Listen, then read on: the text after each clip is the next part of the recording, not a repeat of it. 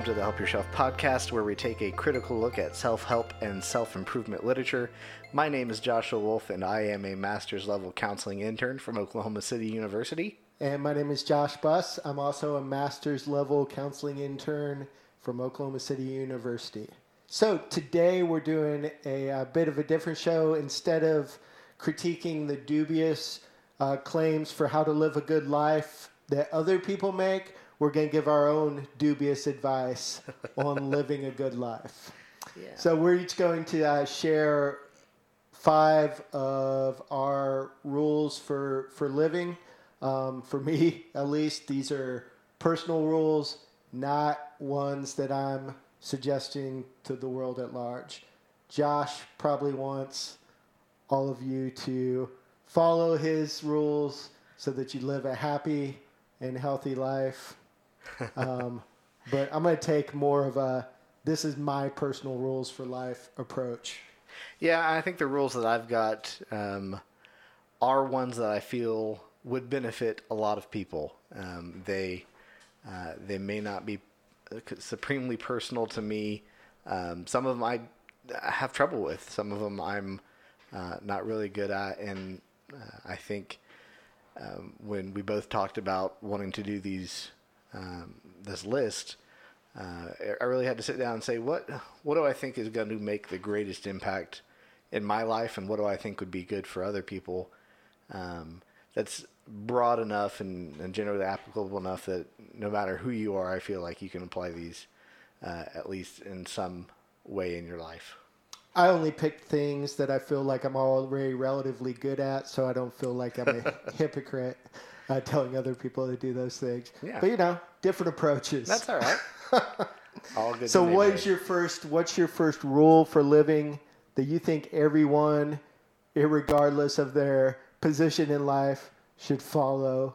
Josh. Uh, the first rule I have is have a mentor.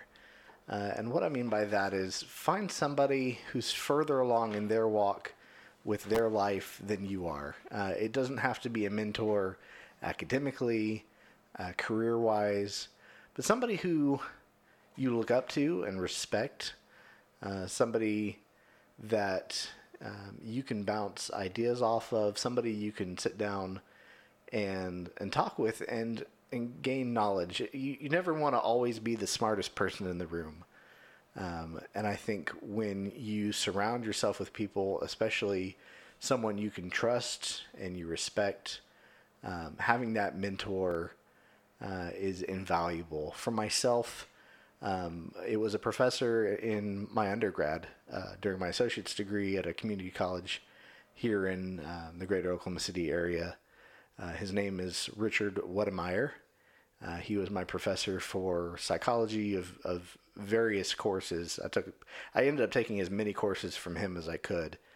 But what I loved about him and what I continue to love about him is he's a man who makes you think. He doesn't let you get away with shallow thoughts. He wants you to expound. He taught me to expound. He taught me to think more critically uh, about how I view things, how I view myself, uh, how I view uh, others, and, and why they behave in the ways they do.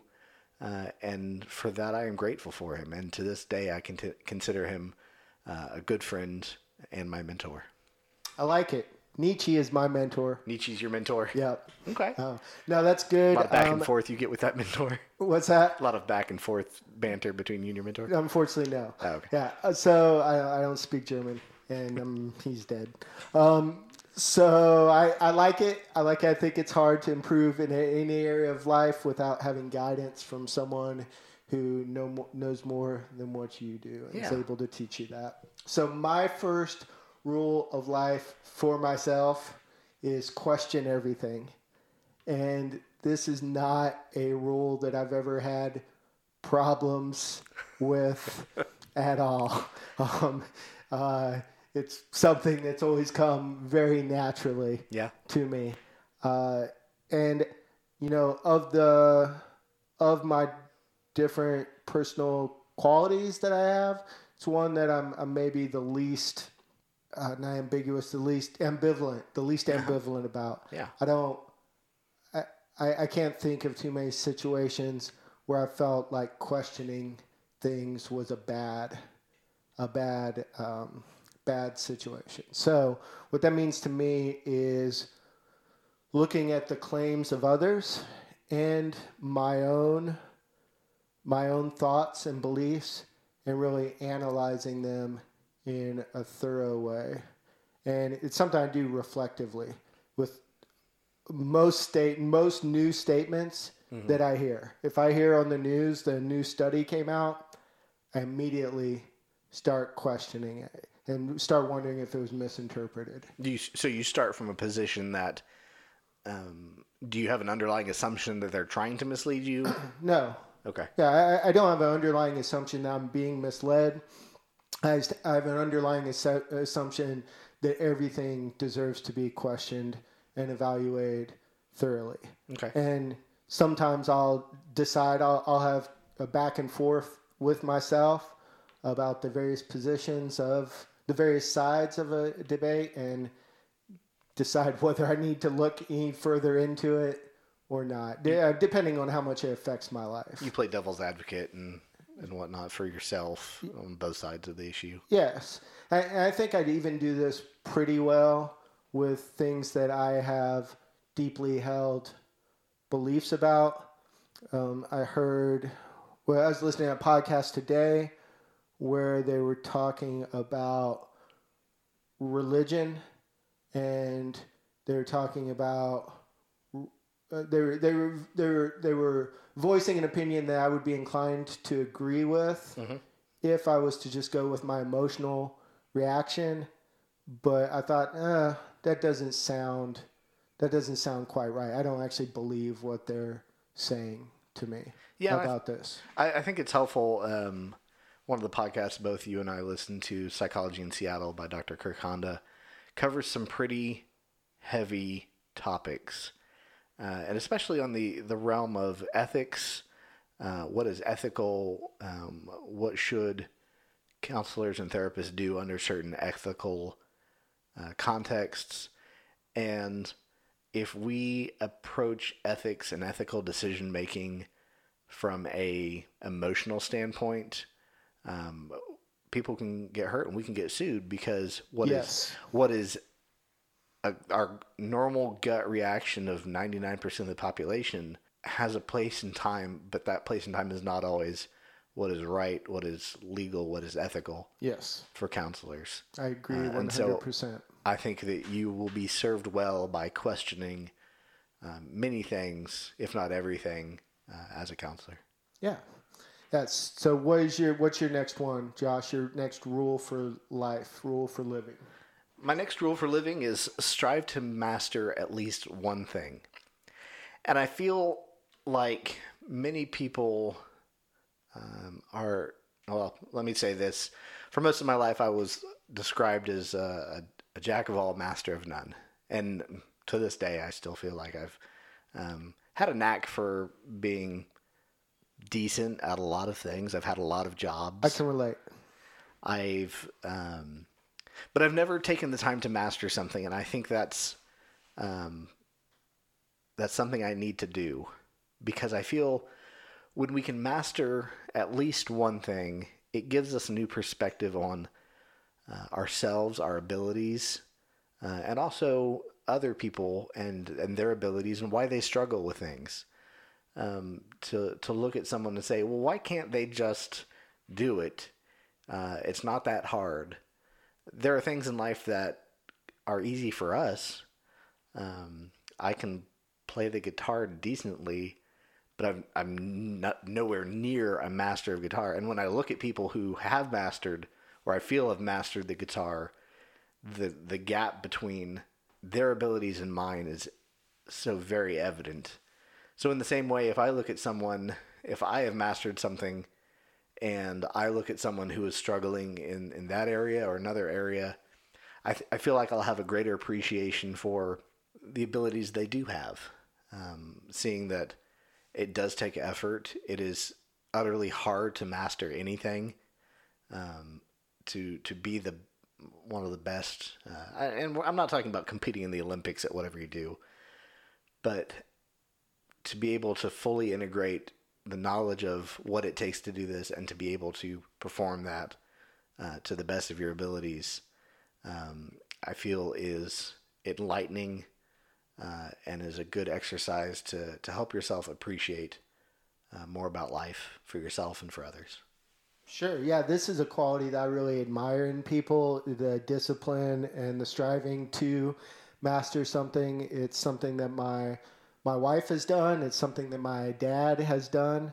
So I, I it, it's something I, I, and at this point in my life, it's something that I feel like I want to do with counseling. I'm, I'm glad. One thing that makes me really happy about counseling is that it's so varied and there's so many theories that can help me overcome my usual problem of boredom. It, it, I feel like this is a profession that we're going into that can really take a lifetime to master. And so this might be one of the first times in my life that I feel that urge to master something. Yeah, and I think what's nice about counseling is a lot of it's an art. It's not a science. And so um, if someone if a famous artist from the Renaissance looked at Picasso and said, "Well, you haven't mastered painting. Your, your paintings look like crap." Right. Uh, but for him, his art, and he got to define what mastery was for him. And I think when you can um, have a comfort with yourself, uh, a comfort with what you know, um, you get to decide: Have I mastered this? Uh, not in a cop out way, not in a uh, I'm giving up. I'm just going to say I mastered it, but knowing this is what I want it to be, uh, and I'm I'm comfortable with knowing I gave it my all. Uh, this is this is my art. This is my craft. And 20 years down the road, if if Josh, if you have uh, practiced as a therapist, and you know that you are being the most um, uh, effective counselor for your clients that you can be, um, and that doesn't look like other counselors, you can still have mastered counseling for yourself. I agree. Yep. So, Josh, what's your next rule for living? Look for opportunities to make new friends. New friends. Why do we need new friends? so this is a adaptive, um, I, I, think, thing that I've adopted that I have um, that I've brought into my life based on my particular circumstances. Okay. So I don't have any kids. I don't plan on having any kids, and so it's been vi- and I have little family in this area. The only people that live in in in Oklahoma City where I live are my parents, mm-hmm. and my wife has no family here okay. as well, and so it's been a necessity to me to build a community of people. Uh-huh. Um, in a way that maybe for other people isn't as necessary. I want, you know, I, I think it's pretty obvious that social relationships are hugely important to functioning in every aspect of life. I agree. And so this is something I do. I'm always on the lookout for if I meet meet someone and I like someone uh-huh. that I'm like, well, we could be friends. Yeah. Right. And that doesn't mean that everyone that I consider friends are the same level of friends, but I also think that they could be at some point, right? Someone could move away, and I think I have a lot of opportunities to then deepen friendships with maybe people who, frankly, I didn't have time for before. You've got a leader. Or, you've got a leaderboard, and it's up to, I, to I fate do. for these people to move up the leaderboard in Josh's friendships. Right. Exactly. uh, but you know, having strong social relationships is just something that I value and that's very important to me, and that I've that I've put effort into. I think that makes me probably different than a lot of men of my age. I've read several articles about how men don't make friends past college, and that's that's just that's never been the case for me. And then I'm I'm also in my family in my relationship the person that's responsible. Not this was nothing that was ever discussed. It's uh-huh. just the way it happened. for developing and maintaining our social connections. Um, as a couple, I'm the one who's responsible for for for maintaining our social relationships, and that's I think different than the stereotypical the stereotypical or, or, or maybe I don't know if you call it stereotypical, or maybe that's just the way it is. I don't, I haven't read any research on this, but that seems to be the view. That usually the woman is the person responsible for maintaining social contacts. Yeah, I think um, statistically, what bears out is the woman has fewer fewer close friends. Um, guys tend to have more acquaintances, more more guys that they call friends, but uh, don't have a, a, deep emotional connection with. Mm-hmm. It seems as though, um, and I believe statistically bear out that females tend to have uh, closer, deeper relationships with those they call friends. Right. Yeah. Yeah. And so that's that's something that I that I do and that I hope to do and imagine I'll do for the rest of my life. Okay. And uh, yeah. Well, good. What's your What's your next one, Josh? My next one is don't be afraid to be selfish. Uh, I almost said shellfish, and I apologize for all the crabs and um, crustaceans around. so, uh, what it is to not be. Uh, there are times in which being selfish is um, bad. Uh, I think putting yourself ahead of others at any expense um, means that you don't make friends. You you don't maintain friendships. Sure. But there are times in which we have to prioritize ourselves, and I feel like um, those in the helping profession, those who are therapists, those who are uh, nurses, those who uh, take care of other people for a living, often neglect themselves at their own expense uh, and end up burning out, end up suffering uh, needlessly because of it. Uh, what for me, what it is to not be afraid to be selfish is there are times in which my own emotional well-being, my own physical well-being, hell, even the amount of time I get to sleep uh, is dependent on me saying no. Right now, I'm going to prioritize myself, uh, not that I will never take care of another person. Not that I'm saying I'm putting you out of my life. I'm saying, you know, right now I need to set um, some of the other concerns that I'm being asked to worry about on hold so that I can invest in myself and make sure that, that I'm taken care of. Uh, Josh Buss and I moved our studio from the front of the house to the back of the house um, so that uh, we we don't have to endure chainsaws and wood chippers operating out in front of the building. Those employees who, uh, those workers who were cutting down trees, if they just cut, cut, cut with their chainsaws day after day, those saws would eventually become dull. Um, they know, uh, as did uh, some leaders of old, uh, I can't remember who it was. They said if you gave me three days to cut down a tree, I would spend the first two days sharpening my saw. Right. Um, heard this. So in the same way, they know that they have to take care of their tools to be effective um, and work uh, effectively. In the same way, we are the tools in our um, our work um, as a therapist. I am the tool. Um, Josh is are, Josh. A tool. Josh, I do. Josh is. but um, yeah, I'm cutting this part out. I, I feel like uh, if we don't invest in our comedy gold, this comedy gold. I feel like if we don't invest in ourselves, we're going to um, do a disservice to those we do want to help. Um, yeah, you can't help other people if you don't help yourself.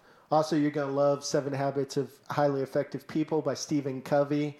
One of the seven habits is sharpen your saw. Sharpen your saw.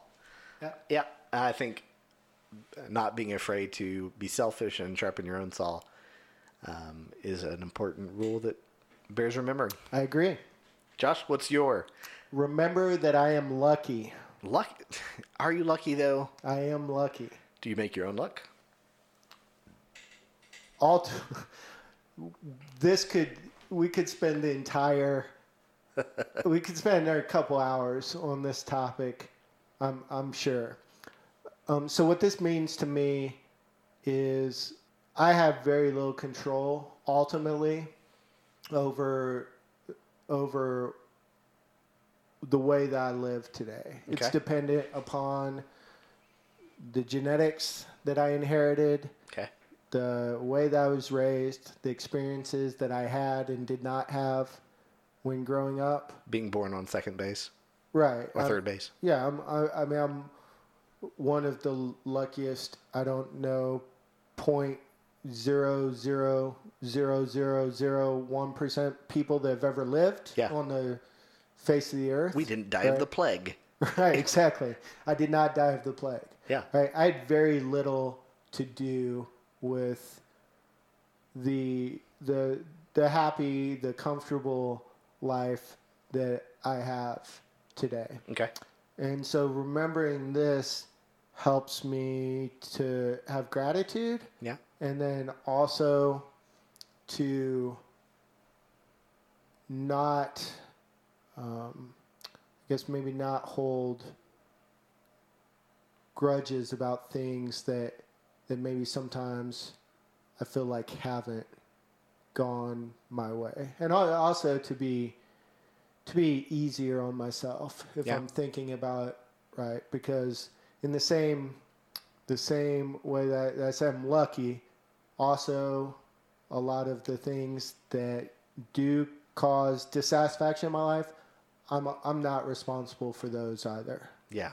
And all I, like currently the the person that I am right now is not the person that I was an hour ago. Um, the person that was an hour ago is responsible for the one Mhm. that I am right now, but I'm not responsible for anything that happened to me in my past. I'm only responsible for what happens to me in my future. Okay. Yeah. I like that. What's your next one? the next rule for living that I have is explore. And what I mean by this, um, I feel like many people become overly comfortable in what they know, uh, what they've seen, what they've experienced. Uh, and I feel that there is so much more to life that uh, if only we were to put active effort in um, seeking out uh, travel, uh, reading, um, the ar- exploring the arts. Um, I know a lot of people say they hate opera. Maybe they just hated the one opera they heard. Um, if they went out and tried new things, um, I feel travel's the biggest way to explore that I feel is under uh, underrepresented. And I I know it's as Josh said, it's luck for some people to be born into a place where they can travel a lot. And I'm not saying travel to Europe, um, but if you're in Oklahoma and you can only afford to travel around Oklahoma, go explore. Uh, if you've lived in Oklahoma your whole life and you haven't been down any part of Route 66, find the time to, to do that. If it's um, exploring new restaurants, new coffee shops, um, find out what is outside of your little small circle in your comfort zone. Expand that comfort zone uh, and bring in new knowledge, new experiences, and I feel like that will make you a better person for it. I like it. Yeah, I think new experiences are important for expanding our minds and, and helping us to be the the um, the most full people that we can be. Yeah. Yeah. Well, Josh, what's your, your next rule for life? Play board games. Board games. Yes. All right. So, board game. That this is one of me and my wife's favorite hobbies. It's probably our, favorite shared hobby that we do together. How many board games do you own? Uh, probably about a hundred different Wow. board games. So, I, I've been. I'm going to try and translate this to because I think it applies to everything. Board games is for me personally, Uh-huh. although I think there is a um, a unique aspect of playing board games that, as I've been trying to think about it, I can't I can't I, I can't think of a parallel in any other activity. So we go to board game conventions. Wow. Where there will be like a thousand people playing Okay. board games for three or four days over a weekend at like a, a hotel convention hall. They're, and they're not all playing Monopoly. They are not. No, these are so. This is the golden age of board games. I'm not going to get into all that. I could go on and on. Board games they're being made right now are amazing. Look them up and play them. Okay. So these are a thousand people, and we've went to several of these conventions now, and we've probably played board games with hundreds of people. And so we go to this room, people are playing board games. We walk up to the table and say, "Can we sit in with you?" And we start playing games with strangers. We have an amazing time. In all the time that I've played board games with other people that are enthusiastic about board games, I've never seen anyone get upset about never seen anybody be competitive never seen anyone give a shit about winning or losing right I, I think that this is unique to people that are i think to really love board games in the way that we do and the way all these people do that go to conventions that's the attitude that you have to have but this isn't an experience that i've seen in any other any other sort of gathering right Yeah. like large gathering of people where you can walk up you can hang out with people you can have a good time and there's no comp no i mean everybody wants to win but nobody really cares if Yeah. they do it's just the fun of playing the board game The community. these, these are people that are extroverts introverts people from all different walks of life and it's an activity that you can share. And as i was thinking through you know i, I couldn't think of anything else. Like a, a, a sporting a sporting event there's lots of people there but a lot of them are upset and they're not interacting. They're focused on the event.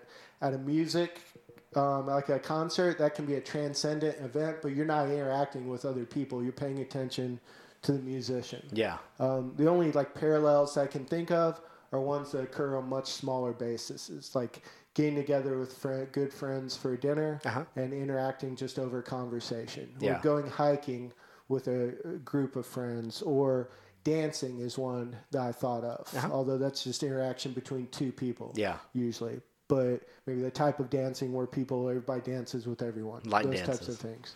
What's that? Line dances. Line dances, exactly. so I think finding something like this where you can interact with other people in a healthy way is a good thing to do. I know it has been for us. Is this part of making friends? Um, I, I mean, there's definitely a parallel there, right? I I haven't actually made a lot of friends from playing board games. These are mainly just we go to Dallas for the weekend and go and play board games. Yeah. And we, we have people that we've seen year after year at the conventions. I, I think it's more, it's like a transcendent, it's a just a meaningful experience to me to be able to go and have this kind of kind of interaction with complete strangers. Um, I, I s- I think it's something that's pretty unique and Okay. not had often. Yeah. Yeah, so something like that, I think, is a good thing. What's your next? What's your next rule for life? Uh, my Last next one. and Is this last, last one? this is my last one. My next and last rule for life: find somebody that you can be vulnerable with. I'm right here. I'm I'm here with you, man. I'm opening up to you. Uh, and I think for a lot of people, they feel like this is a, a romantic partner, uh, somebody they're attracted to, but it doesn't have to be. Um, for some people, um, their first formative experience, if they've had a, a good childhood, uh, their mother or their father was the first person that they could be vulnerable with. Uh, and sadly, for some people, that that was not the case, and they've learned that it's it's hard, or they feel that it's impossible to be vulnerable with somebody because they've been hurt. Uh, and I think when people get hurt, they they shut themselves off. Uh, but I think it's that vulnerability that allows people to, to grow emotionally. Uh, this is something I've I've struggled with. Um, there are times in which I I would have said I was being vulnerable, but uh, you know now as uh, I go through the master's program and I find out what it is to be truly vulnerable with somebody, uh, I find that there's not a lot of times that I, I was vulnerable with. Um, you know, I, I disclosed uh, previously that I'd been married twice before, and those two marriages, I don't think that I was allowing myself to be vulnerable, and I think that may have contributed to some of the the pitfalls of that relationship. Um, and so, in my current relationship with my girlfriend, uh, I have been more diligent to be open, uh, to express some vulnerability, but I think it it, it um, helps increase uh, an emotional intimacy, uh, and I think that um, I've been able to grow and um, become a better person by allowing myself to be vulnerable and finding somebody that I can be vulnerable with.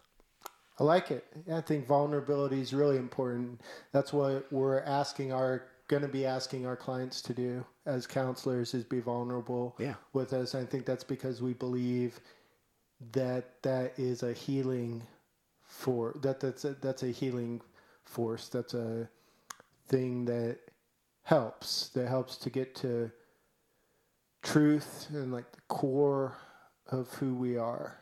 And I think it's hard to become vulnerable with people because we've been hurt before. And many people, uh, not even on purpose, hurt other people by the, the things they say, the reactions they give when somebody is vulnerable.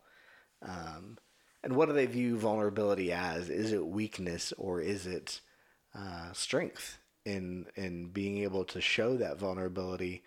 Uh, I feel that for my clients who um, show vulnerability in opening up and expressing a feeling, emotion, or uh, a thought that maybe they could have been rejected for before, um, knowing how to respond, um, when to to say a comforting word, and when to say quiet. Uh, and I feel like uh, it is becoming rarer and rarer to find people who most people can be comfortable with in expressing that vulnerability. It's just a cultural thing. Sure. And I think uh, other cultures do it better. Um, I think. Um, Yeah, there's probably ones where it's less yeah, acceptable. yeah. But I, I, I feel like as um, humans, being able to express vulnerability at any point in your life uh, with someone who you trust is crucial. I agree. So, Josh, Like what is your last and final pearl of wisdom? What would you like to share with us? My last rule for my own personal life, Just for your personal life? yes, is to mind my own fucking business. so this is something that I've always done. It's something that I do a lot better in some contexts than in other contexts. I think whenever we decided to do this, what this was one of the first things that sprung to my mind. I think it was after uh, listening to Dr. Kirk Honda, who we had referenced before, his podcast.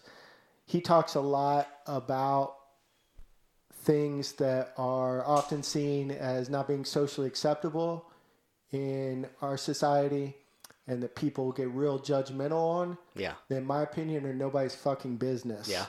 Right? Like people's sexual interests, whatever those might be, as long as they're not harming another person, you, no one has a right to denigrate them or to uh, say that they're weird or we're all weird, Oh, yeah. right? God bless. So, in generally in, in like people's beliefs and people's actions that don't affect other people, I'm pretty good about minding my business. Sometimes the difficulty that I have is determining what's my business or not. Yeah. That's where I have some some issues Yeah. and I have at times, and I think that I sometimes the tent that I put my business under might be a little too large, Oh, yeah. and there's been for different reasons. Sometimes they've been fears that something's going to be taken away from me or that I'll be hurt in some way. Sometimes they've been arrogance that I am a self designated protector of other people. And so it's finding that line that, that I find more difficult, right? Finding the line of exactly what my business is and what's not, Yeah. right? Uh, so, for instance, this is one that I consider not my business, but I could make the argument that it is. Other people's political beliefs that I think are harmful that lead to harmful politicians being elected. Is that my business or is it not? Because it affects me. Yeah. Their their their political beliefs that I think are not well thought out that lead to politicians being elected who have an effect on my life that could be said distantly to affect me right and so that's probably one of the more like distant distant examples Yeah. of where i sometimes have trouble determining that line Yeah. It's a very, I mean, it's a valid concern. I, I think a lot of people um, wonder um, or have a an impulse in themselves like they want to correct or fix or point out um, that there are black people barbecuing in the park. For the love of God, it didn't affect anyone. Right. Sure, I mean, okay, so if there was a rule against it, that's not her job to point out. sure yeah i actually have a good example of this too Oh yeah. yeah What's your good example? Yeah. So for like for my own own life. So what I've started determining is there's at times places that I'll go, restaurants, stores, where I find the service to be lacking. Okay. Right. And at times it, it's I've thought that maybe I should complain Oh about this. And what I've come to realize is that this thought's coming from a very privileged position. Uh huh. where I expect, because of my status as the customer, the person paying money the, to the business that this employee is working at, to be treated in a certain way. And if I'm not treated in that certain way, that it upsets me, right?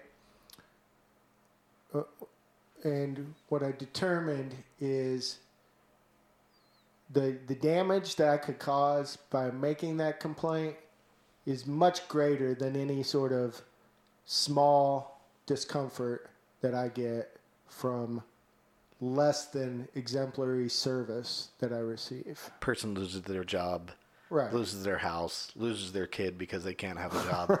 All because Josh didn't get fucking glass of ice that he asked for 15 minutes ago.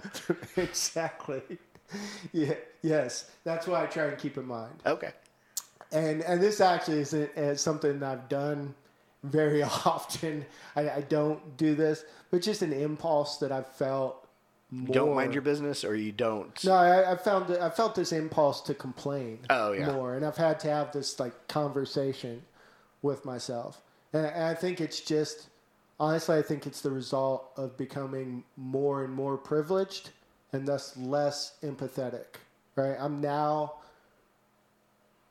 a- a- as a man, white man of my age, in my education and my social class, Yeah. am at the near the top of culture in, and respect in the United States. Yeah. And there's studies that show that people who have that sort of power become less empathetic. And I, I actually believe that that's a phenomenon that has happened to me. Definitely. Well, Josh, I want to uh, say thank you for sharing your, your five rules for life. I think I went off on tangent That's there right. at the end. No. Yeah, thank you for sharing yours as well. Yeah. I found them useful. useful, um, poignant, and benign. Uh, I think that um, as we give these quote unquote rules for life, uh, that each person should examine them critically, uh, as Josh does. He he holds it up to a light of truth, knowledge, and the American way, and says, "Is this real? Is it good, or is it bogus?" Right. And Not exactly how I would put it, but go on. yeah, no. So I think each person needs to look at these things and says, "How can I implement this in my life? Do I need to implement this in my life?" And if not, reject it. But if you do think that it is worthwhile, uh, take the time, take the effort, and find ways to integrate it into your life. All right, we gotta get to class. Got to get to class. All right. Thank you again. This has been a podcast from Help Your Shelf. I am Joshua Wolf. My name is Josh Buss. Next week we will be doing "Don't Sweat the Small Stuff," and it's all small stuff It is all small stuff by an author. by an author whose name will be disclosed at a later date and time. All right. Thanks, guys. We'll talk to you later. Bye. Hair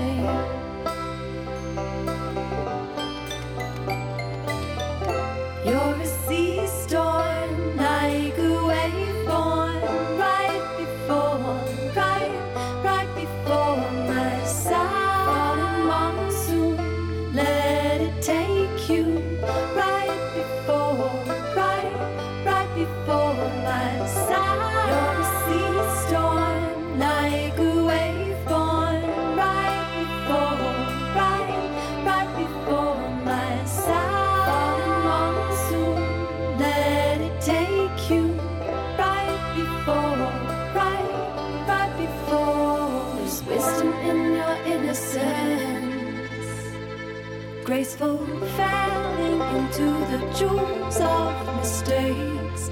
Choosing is your eloquence. A thousand roads and not one right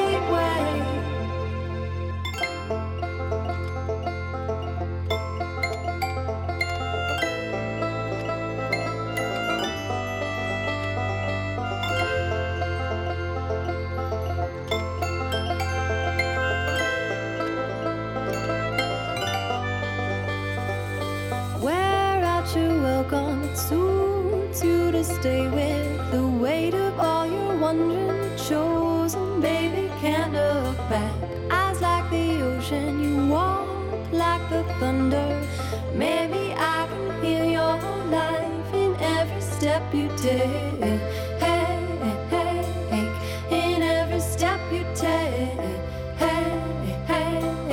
In every step you take. Hey, hey, in every step you take.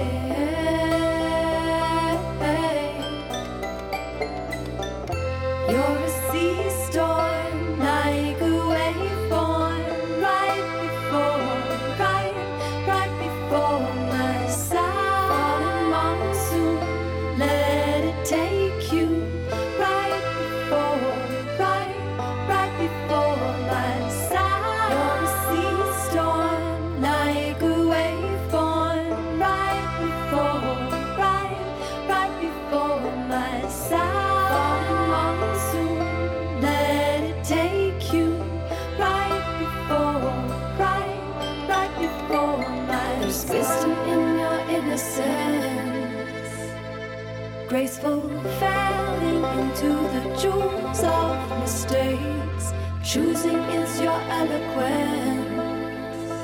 A thousand roads and not one right